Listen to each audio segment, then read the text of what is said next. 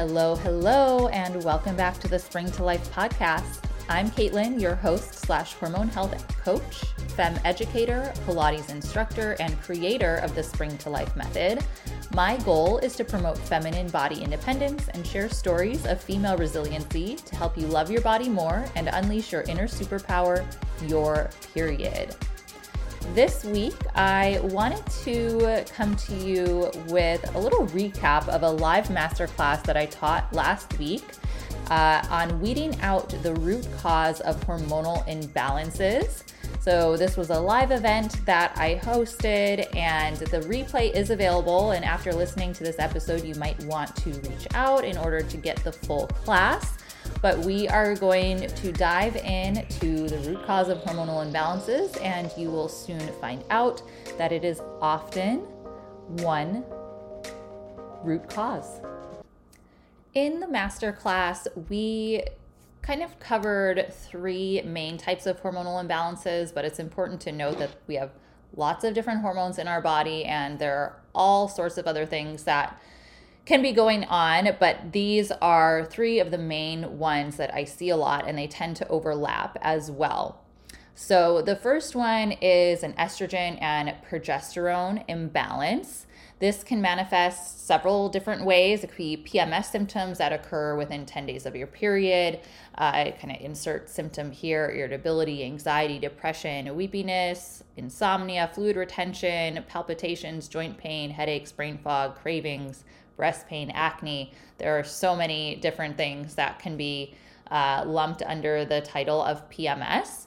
But an estrogen and progesterone imbalance could also be short cycles, long cycles, irregular cycles, uh, anovulation, things like this, where your your menstrual cycle is just not occurring in the normal fashion of a 24 to 36 day cycle. The second imbalance that we discussed was elevated androgens, also known as PCOS. So, this is uh, elevated androgens as in testosterone, DHEAS. Uh, and there are four different types of PCOS insulin resistant, inflammatory, post pill, and adrenal. Uh, of this uh, imbalance affects about 10% of women, and it's not necessarily just one disease, it's a group of symptoms related to anovulation. So you're not ovulating and having high androgens. Symptoms of this are regular or delayed periods, heavy or long bleeding, hirsutism or facial hair, acne, hair loss, weight gain, infertility, and a risk of diabetes and heart disease. So, if you recognize any of those symptoms and you haven't been diagnosed with PCOS, you should uh, definitely look into making an appointment with your doctor or seeking out a specialist. I can definitely recommend someone if you are looking for someone with a more natural approach. Um, and you also want to identify the type of PCOS you have insulin resistant, inflammatory, post pill, or adrenal in order to address your symptoms in the most effective way. And the third hormonal imbalance that we covered in the masterclass is cortisol imbalance. So, this is our stress hormone. Uh, the adrenals produce cortisol. They produce more cortisol when we're under stress. It's not necessarily a bad thing, it's a stress response. The problems arise when you are constantly producing more cortisol um, and you then bring yourself into a state of HPA axis dysfunction, adrenal fatigue, burnout, whatever you want to call it. This is where we are extremely fatigued, anxious. We have insomnia, low libido, low blood pressure, salt cravings, poor immunity, brain fog, PMS, and irregular periods.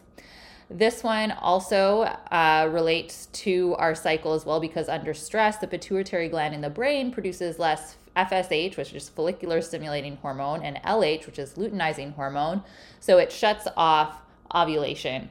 Uh, so you can kind of see how all of this, all three of these relate to having irregular cycles. Now, the main factor contributing to all hormonal imbalances is stress, whether it is from lifestyle, diet, or environmental factors. So, let's talk about what some of these stressors can be. The first one, and this is a big one, and I would put this under lifestyle slash environmental, is the pill and other hormonal contraceptives. They are often prescribed as a way to regulate hormones, and I have air quotes around that. But this is just a band aid solution that only masks the symptoms, allowing the root cause of hormonal imbalance to worsen. So, this is so important. This is really like the crux of everything that I do. Our reproductive health affects the health of our entire body, and our reproductive health is controlled by our hormones. So there is something wrong when you're taking a hormonal contraceptive and it's completely shutting off your normal hormonal function in your body. Hormonal contraceptives, as in the pill, the patch, IUDs, and injections, work by providing your body with synthetic hormones either an estrogen and or a progesterone. And these constant low-level hormones prevent ovulation. Because we have inadequate hormonal levels, we're unable to develop and release an egg or maintain a pregnancy. So they're doing their job, but it's also interfering with what your endocrine system naturally wants to do. So the insufficient estrogen suppresses growth of the endometrium or the lining of your uterus. So it never becomes rich enough to support implantation. Uh, the insufficient estrogen also stimulates the growth of a follicle into a developed egg. So it's also stopping ovulation. A synthetic progestin increases the thickness of your cervical mucus, which is going to inhibit the movement of sperm into the uterus. So, again, it's doing what it's supposed to do, but what is the cost? Now, in a normal hormonal cycle, a normal menstrual cycle, ovulation is the main event. And without it, menstruation cannot occur. So, in a normal cycle where we have hormonal sufficiency, the brain, the pituitary gland uh, stimulates FSH, that follicular stimulating hormone. It uh, signals down to the ovaries to start growing the follicles. The growing follicle then produces estrogen, and as that rises and peaks, it then signals back to the brain, back to the pituitary to release a surge of LH or luteinizing hormone, which is what causes that follicle to rupture, releasing the egg in ovulation. Once the egg is released, that empty follicle transforms into a temporary endocrine gland known as the corpus luteum, and this is what produces progesterone, which is our feel good hormone. I want you to remember that progesterone is so important. When we are on a hormonal contraceptive, none of that happens. Uh, the follicle just kind of stays the same, so you're not getting FSH from the brain to stimulate growth no growth, no estrogen, no estrogen, no LH, no LH, no ovulation, no progesterone. And this is also similar to what I was talking about in a cortisol uh, imbalance there. If we're having elevated cortisol, we're talking about under stress, the pituitary gland produces less FSH and LH. So you could kind of correlate what's happening when you're on the pill to what's happening in your body if you're in this prolonged stressed state. Now, I talked about this last week, but it's bears repeating. The World Health Organization classifies the pill as a group 1 carcinogen. So, right there, major red flag. Other risks that we have are increased risk for blood clots and heart attack, increased risk for breast, cervical, and liver cancers, retinal clots and loss of vision, increased blood pressure, irregular bleeding, cervical erosion, reduced bone mineral density, glucose intolerance, ovarian cysts, nutrient deficiencies, nausea and vomiting, mood changes and depression, weight gain and excess hair growth, headaches and migraines, and low libido. And that is really just the short list of ones that I think are pretty common. So I wanted to include those. Uh, so being on a hormonal contraceptive is putting a lot of stress on your body and you can it's evidenced by all of these symptoms that we then have when we're on the pill. And then the fact that you are just messing with what your hormones naturally want to do it's a major source of stress. Other sources of stress in the lifestyle realm include inadequate sleep chronic stress from work and school relationships just life so those are things that are constantly ongoing in your life. And then we have acute stressors like travel or illness. And so you might notice that, you know, if you have a long trip or if you're sick, it might mess with your cycle a little bit. But usually you're able to regulate after an acute stressor. Chronic stress is the one that you really want to be concerned about and think about what can I do to make this better. We also have over exercising. This is a huge one. If you have ever been into a really intense workout regimen, you might know that it can impact your cycle in the terms of maybe even shutting your cycle down. I've talked about this before, but I was a professional ballet dancer and I had a very irregular cycle. And at the time, I didn't know how important it was. I just knew that if I wasn't getting my period, it meant that I was small enough and I was working hard enough that my body was not stimulating that. My body was not making my period happen, and it wasn't really a major concern for me at the time. I wish that it had been, but I just was not educated on it. But over exercising is directly correlated with having an imbalanced cycle. Under exercising can also be a problem if you are not getting your body moving enough, then you, you know, are being more sluggish, then your body is also going to respond in uh, the opposite direction. And then we can kind of lump a lot of these things under nervous system dysregulation. Um, this definitely comes into play when we're talking about uh, cortisol uh, imbalances, when you're extremely burnt out and you're just in this fight or flight response all of the time, and your body is never coming back into a parasympathetic state. Uh, next week, I'm going to be uh, releasing an interview interview with Lily Fanuc, who is a energy healer, a body codes coach, and she taught a masterclass for me a couple months ago on nervous system regulation and recovering from burnout.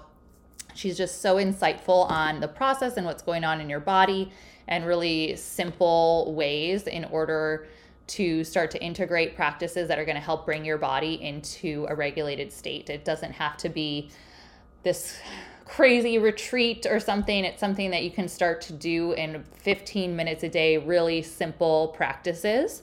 So definitely check that out. And I'll also be uh, offering that masterclass replay next week.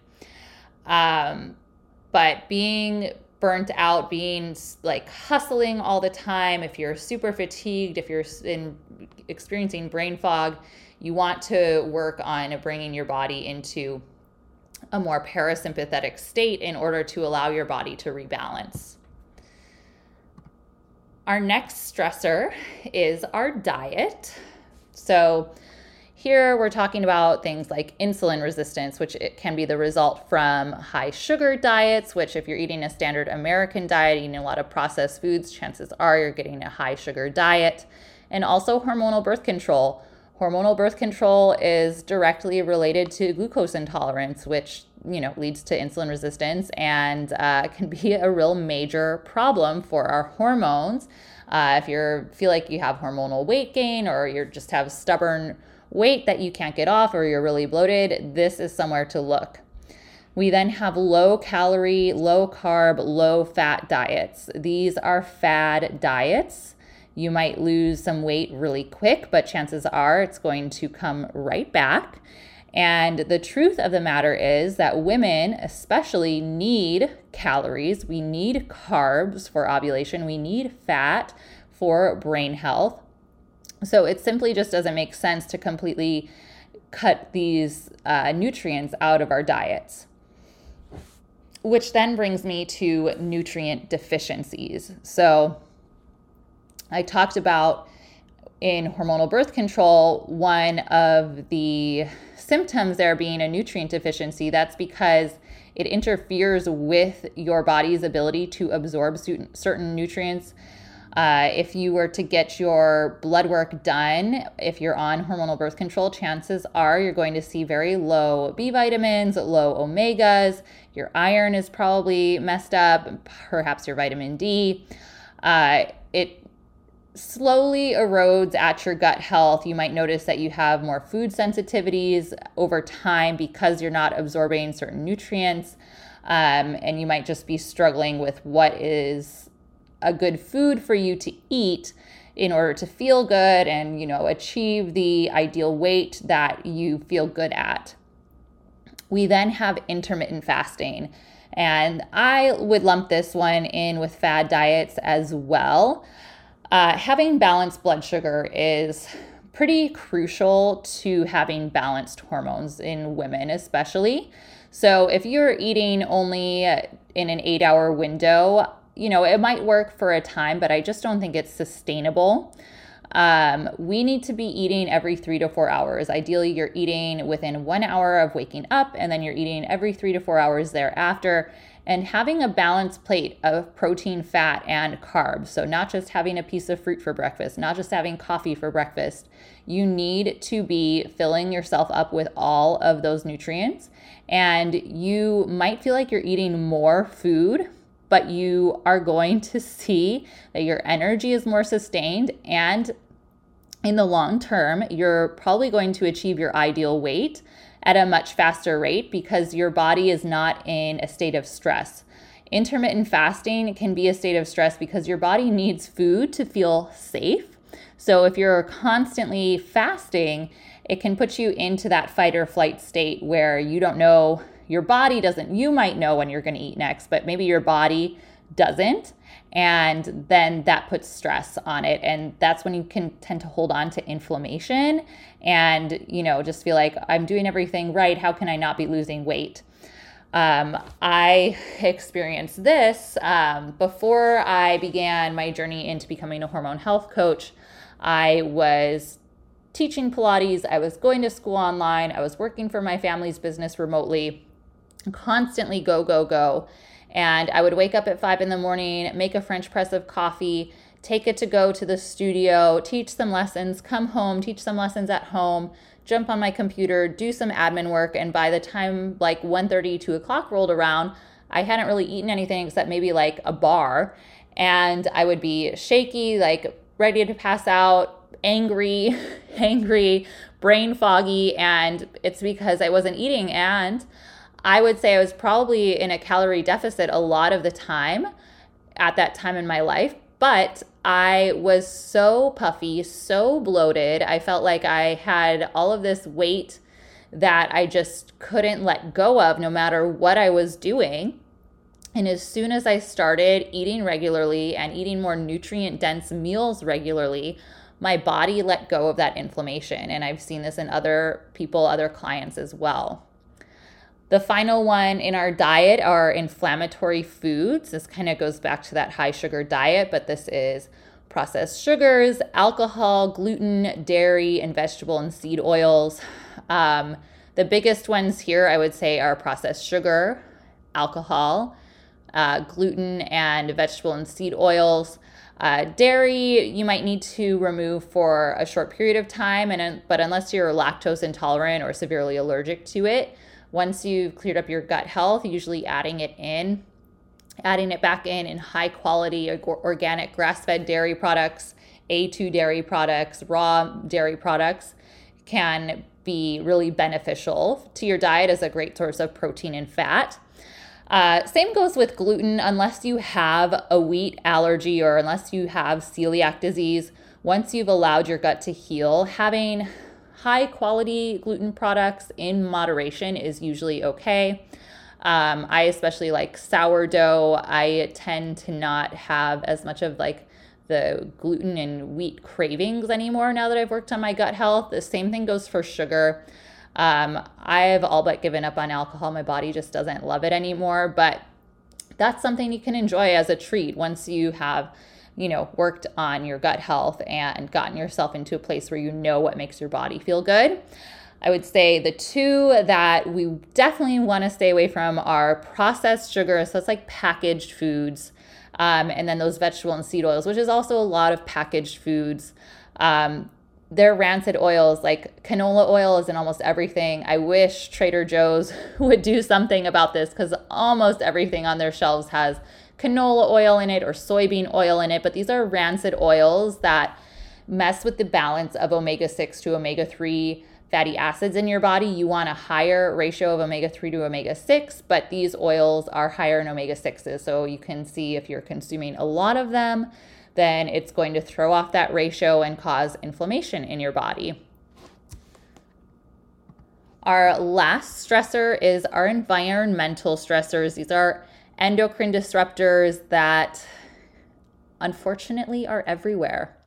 They're in fragrances, they're in personal care products. We have heavy metals and contaminants in our water. We've got plastics all around us, non-stick surfaces in our kitchens. Our cleaning products are full of chemicals.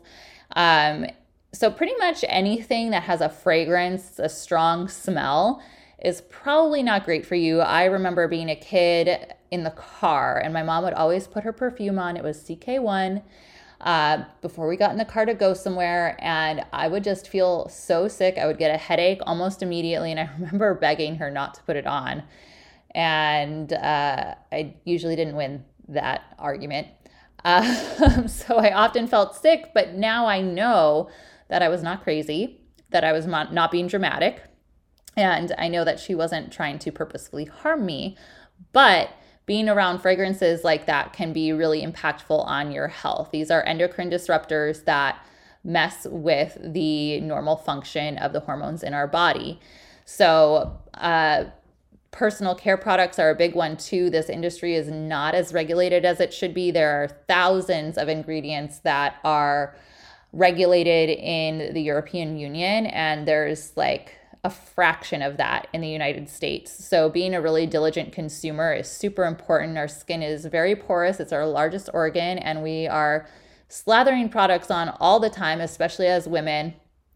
So, using uh, resources like the EWG app to scan the barcode and check for their safety rating, they have EWG verified products and then a sliding scale of one to five, one being safest, five being the most toxic to just be discerning when you are out shopping and checking in on things.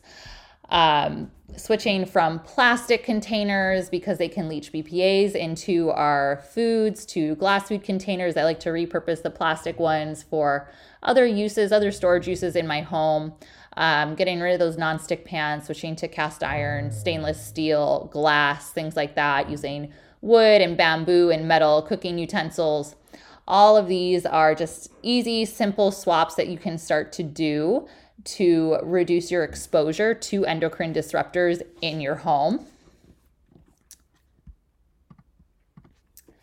So I know that seems like a lot, and I don't want to overwhelm you, but there are really simple things that you can do to get started to reduce the amount of stress on your body, on your endocrine system, and bring your body back into balance. Number one is to address your gut health, balance your macros, and balance your blood sugar. This is going to be huge, especially if you are dealing with burnout, if you're dealing with irregular cycles. This is going to be a huge one. Next, you want to prioritize sleep and nervous system regulation. Women need eight to 10 hours of sleep for healthy hormones, and allowing yourself to come into a parasympathetic state is also very important for allowing those hormones to come into a balanced state. Next, you want to start tracking your cycles and becoming aware of your changing energy. Everything happens in a cycle. I like to call it riding the wave. Once you get familiar with the phases of your cycle, you're able to notice when your energy is higher, when it's lower, when it's supposed to be higher, when it's supposed to be lower. And you can start to notice patterns and record symptoms there. And that can really help you to hone in on what you need to do with your diet, what you need to do with your exercise in order to support those healthy hormones. Next, you want to incorporate low impact exercise. I know a lot of times we think more is more when it comes to exercise, especially if you're trying to hit certain goals. But honestly, a lot of the time, low impact is better. Walking in Pilates for me is that's it. That's all my body feels like it needs. I incorporate some weights during my follicular and ovulatory phase to up the intensity a bit, get a little more cardio in. But from there i don't really deviate too much and my body is happier than it's ever been that happier than when i used to dance ballet six to eight hours a day happier than when i used to do bikram every day happier than when i used to do spin multiple times a week so A lot of times, less is more when it comes to exercise. And then, lastly, you want to clean up your environment, reducing your exposure to those endocrine disruptors, like we were just talking about. And lucky for you, I have a resource to help you get started with this. It is called the Hormone Health Reboot, and it is a self guided protocol. It is uh, accessible through my Pilates app. So, obviously, you get access to my cyclical Pilates on demand library. But with that, you also get four weeks of meal plans. It's two weeks of detox, two weeks of fortification. So during the detox phase, you are taking out all of those inflammatory food sources and working on balancing your blood sugar, balancing your macros. And then two weeks of fortification where you're adding in high quality animal proteins, high quality dairy, and really starting to just adjust your palate, reduce cravings, and balance your energy throughout the day. And you're gonna see the results reflected in how you feel and eventually in your hormones as well. So, if this is something that you are interested in, I'm going to be linking it in the show notes. You also get, um, so you get access to the app for six weeks. You get four weeks of meal plans. There are, uh, there's a whole on demand library of Pilates videos and then the really great bonus, I think, is that there is also a DM, like a chat feature in the app. So you can get DM support from me. So basically, you've got a hormone health coach in your pocket while you are doing this hormone health reboot. You also get, um, some video lessons as well to help you clean up your environment, to help you get started, to help you set your new routine. So, I really wanted to come at this at every angle in order to support you to help you to regulate your hormones and really start to feel better. So, if you are interested in that, check out the show notes. If you want to learn a little more about it, you are welcome to DM me on Instagram. I'm at Spring to Life Method. All right, I'm going to wrap it up there. So, thank you so much for tuning in to the Spring to Life podcast. Check out the show notes for the resources mentioned in this episode. And if you learned something new or if you resonated with this conversation, please share. Tag me in your Instagram stories at Spring to Life Method, leave a five star review, or simply share it with a girlfriend because all women deserve to know their superpower.